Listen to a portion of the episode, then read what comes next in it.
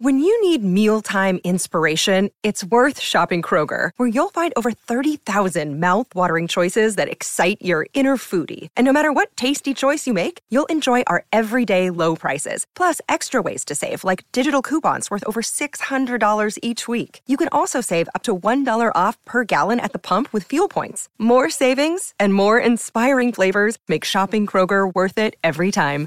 Kroger, fresh for everyone. Fuel restrictions apply.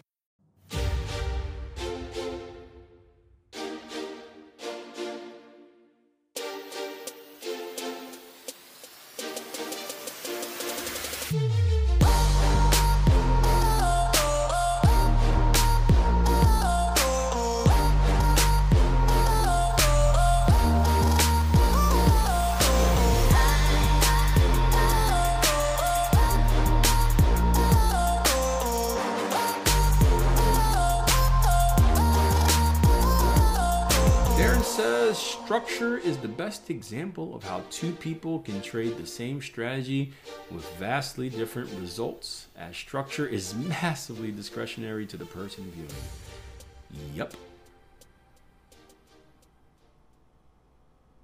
And even within that structure, how you trade that structure as well.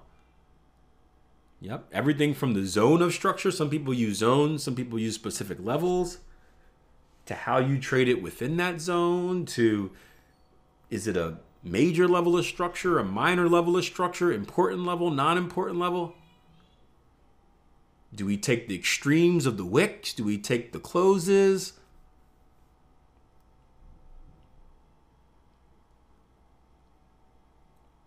I would say there's only one thing worse than that trend lines.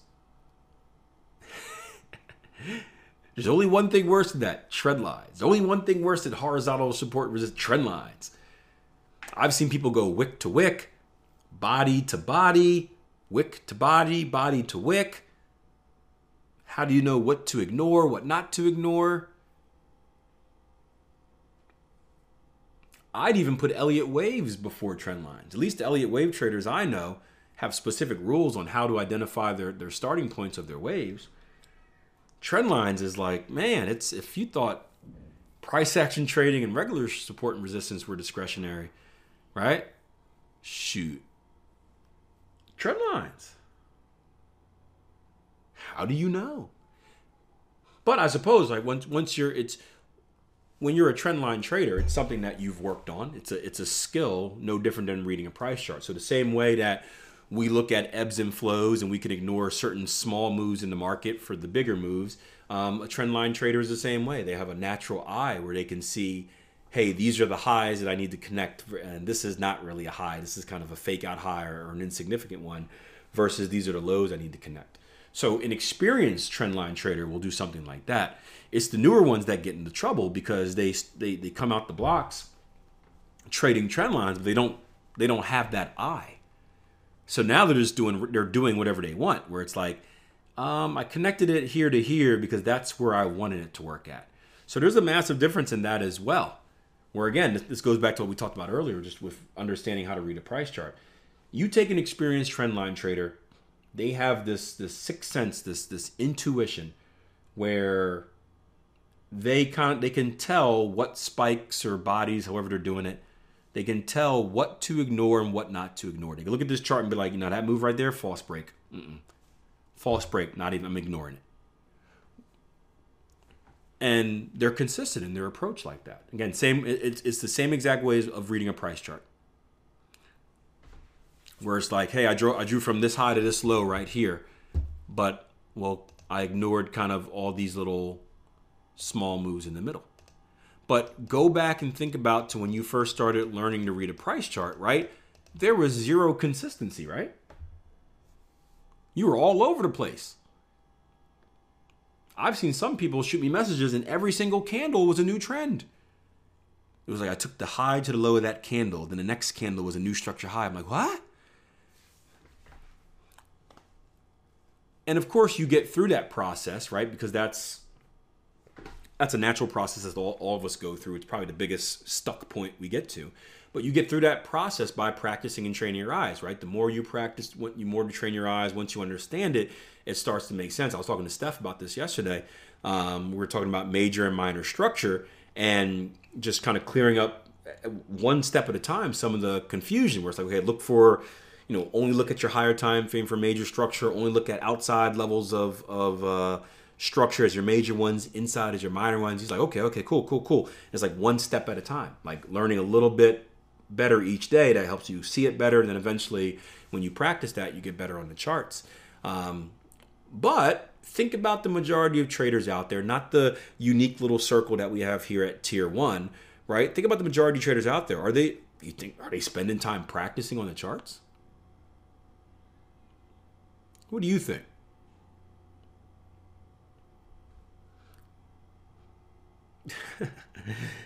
I had a piece done on me yesterday, um, and they asked me what was my favorite um, basketball player growing up, or my favorite sports athlete growing up. I said Allen Iverson. So it brings it's, it's perfect. It brings me back to that. Allen Iverson's most famous speech is he said, "Practice, practice." I can imagine a new trader coming in. Hey, um, so how long you been trading? Um, you know, start a couple days ago. All right, what have you done so far? You know, read a book, watch some YouTube videos, all that fun stuff. Ready to trade live, baby. Um, you don't think you should, uh, you know, maybe at least go demo trading first? Maybe practice? Practice? practice? Come on, man. You see all the money be made in these markets? You see what Bitcoin did yesterday? Did you see the move I caught on euro dollar yesterday? I'm in these markets making money, man. And you sitting here talking about practice?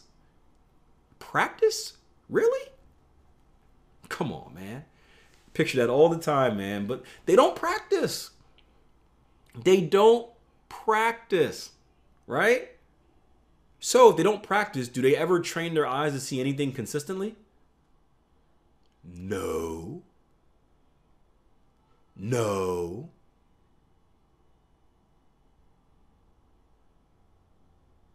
So then they, they never they never get a feel for how they should be drawing trend lines, how they should be drawing ebbs and flows. And if they never get a feel, there's no consistency in their approach. And we all know the thing, right? Consistent analysis plus consistent execution equals consistent results. They can't even get past the consistent analysis part. So you're not going to get to the other two. So that discretion is is there's always going to be subjectivity, there's always going to be discretion, but you can fine tune it. You can fine tune it, but it, just like the conversation we had earlier, it it starts with a feel, it starts with experience, it, it starts with a, a sixth sense, intuition, if you may.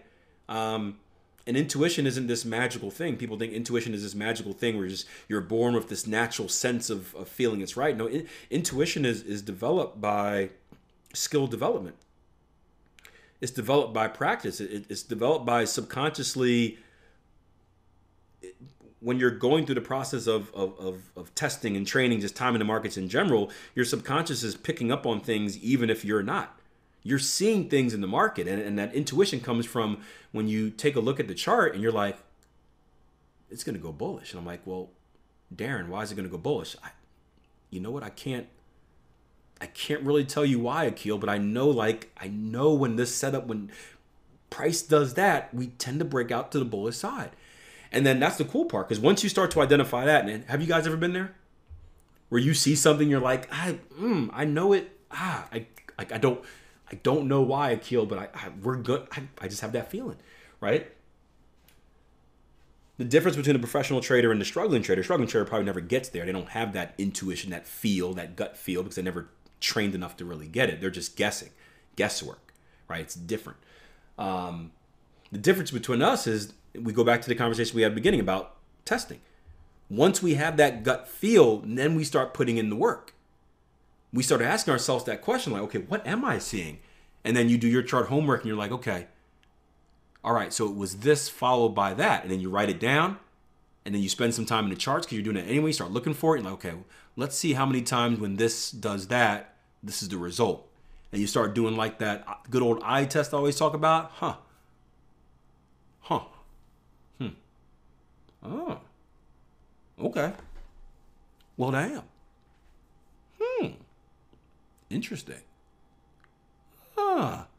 Then you start assigning some rules to it. Okay, for the stop loss, one ATR, target 127. Let's see how that goes. Okay. Ah, 127 is a little bit too much. Let's try this. Okay. And by this point, again, by this point you're trading, especially if you're here with tier one with us, right, you know all about strategy development, right? You know how to develop a, a, trading plan. It's very easy for anyone that's been with us for any amount of time to put rules to something, right? Is, is making something rules based hard? Maybe finding the rules are, maybe the, exact rules are, but like if then thought process, right? Program it, if then, if then, if then. And then you take that, what you saw, which was that intuition, you assign rules to it. You do a little bit of testing on it just to prove your theory correct, right? You don't go out there and blindly trading it. Then all of a sudden, you have something new that you can add to it. You're still doing historical testing, but not as much historical testing as a brand new strategy. And that's that's the difference. That's the difference. That's the different difference make make. Yeah, the next the next level of testing. Yeah, look at it's cool that comes comes full circle. Steph says, I don't understand how people can be uh, confident in their approach in the markets if they don't do back testing. Um, I, I, I don't think people are confident. I think people may think they're confident. I, I, I don't think they actually are confident. I'm, I'm trying to. I mean, I, I guess you could be confident and bad. I, I guess confidence doesn't necessarily have anything to do with you being good, but I think people just think it's easier than it really is. Right? You see a lot of people in sports like that as well. Like a lot of sports fans are, you know, they watch from their couch and they're like, how did he miss that shot? He was wide open. I would have made that. Would you have? I don't think you understand how difficult it actually is. We had um we worked with a trader here before. We have, we have, we've had a few professional athletes that have been here of tier one with us. Um, and you know I give sports references all the time, so I, I always get emails like Keel, like you're you're so right. Like they have, I, and I played collegiate sports at a low level, Division two, right, which is you know higher than what most people have ever gotten to in life, but you know nowhere near professional or Division one. And you have no idea how difficult it is to execute at not the highest level, but even the level before the highest level. Like to make a practice team, to make a professional practice team is extremely hard. To become a division one athlete is pretty hard. To, to, become a college athlete in general is pretty hard. To become a high school athlete is pretty hard right? Basically anything from like when you're six years old and everyone gets to play because it's participation is extremely hard. But you'll see a lot of people that are you know from their seats ah, i can do that. I can, I can make that throw all day trading is the same way i could do that and they don't actually see what it takes until they get into it and then by the time they get into it it's it's too late or or whatnot. And the bad thing is that people are hyping them up. So at least with sports, you know, you have your friend where it's like, come on, dude, like you couldn't play. You couldn't take that hit and, and get back up. Stop. No, you're wrong. In trading, it's the opposite because you got so many scamming people out there. They're, oh yeah, it is that easy. Let me show you how I made one million dollars in the last month with this broken arm. Anyone could do it. I have a strategy so easy, your grandma can do it. So they're like they're feeding this this negative thought of yours, like, yeah, I am good and then you know they're taking your money. they're taking your money.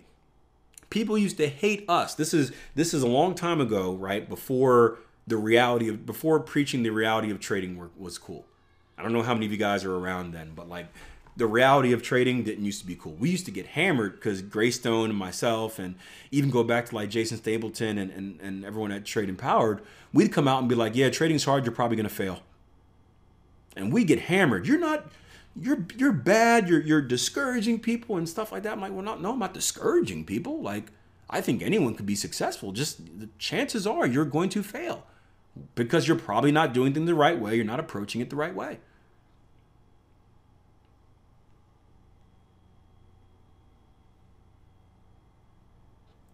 But you're not hearing that from most people because they're more concerned about taking your money and actually helping you. So people have this false sense of confidence, and then when it doesn't work, they there's so many factors to blame it on. Oh, the markets, oh, Trump, ah, COVID, ah, broker, ah, Brexit, ah, tsunami, uh, whatever. There's so many so many ways to shift blame, and, and in general, I don't think people are good at. I know people aren't good at accepting fault, at putting the blame on themselves. Just in general, we're just not good at that as human beings. It's easier to find the easy way out. Easier to find the easy way out.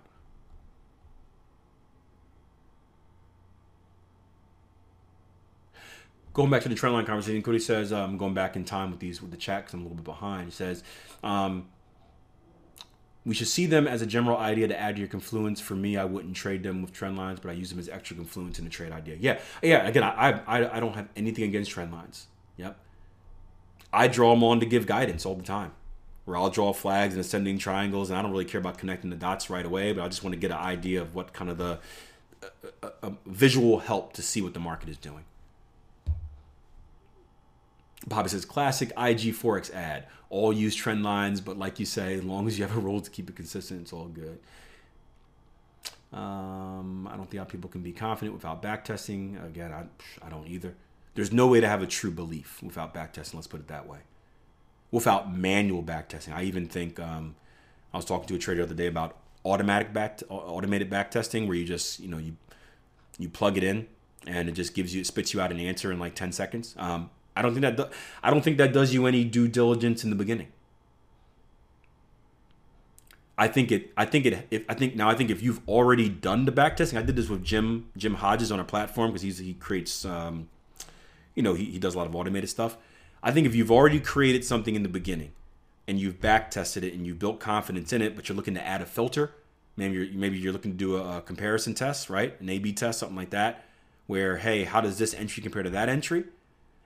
I think automated backtesting comes in handy there because now you can shoot out a quick answer instead of going through 10 years of data. You can be like, okay, I, I know my general, the premise of the idea works, but what if I were to make this small tweak? Would that hurt or help this, the setup?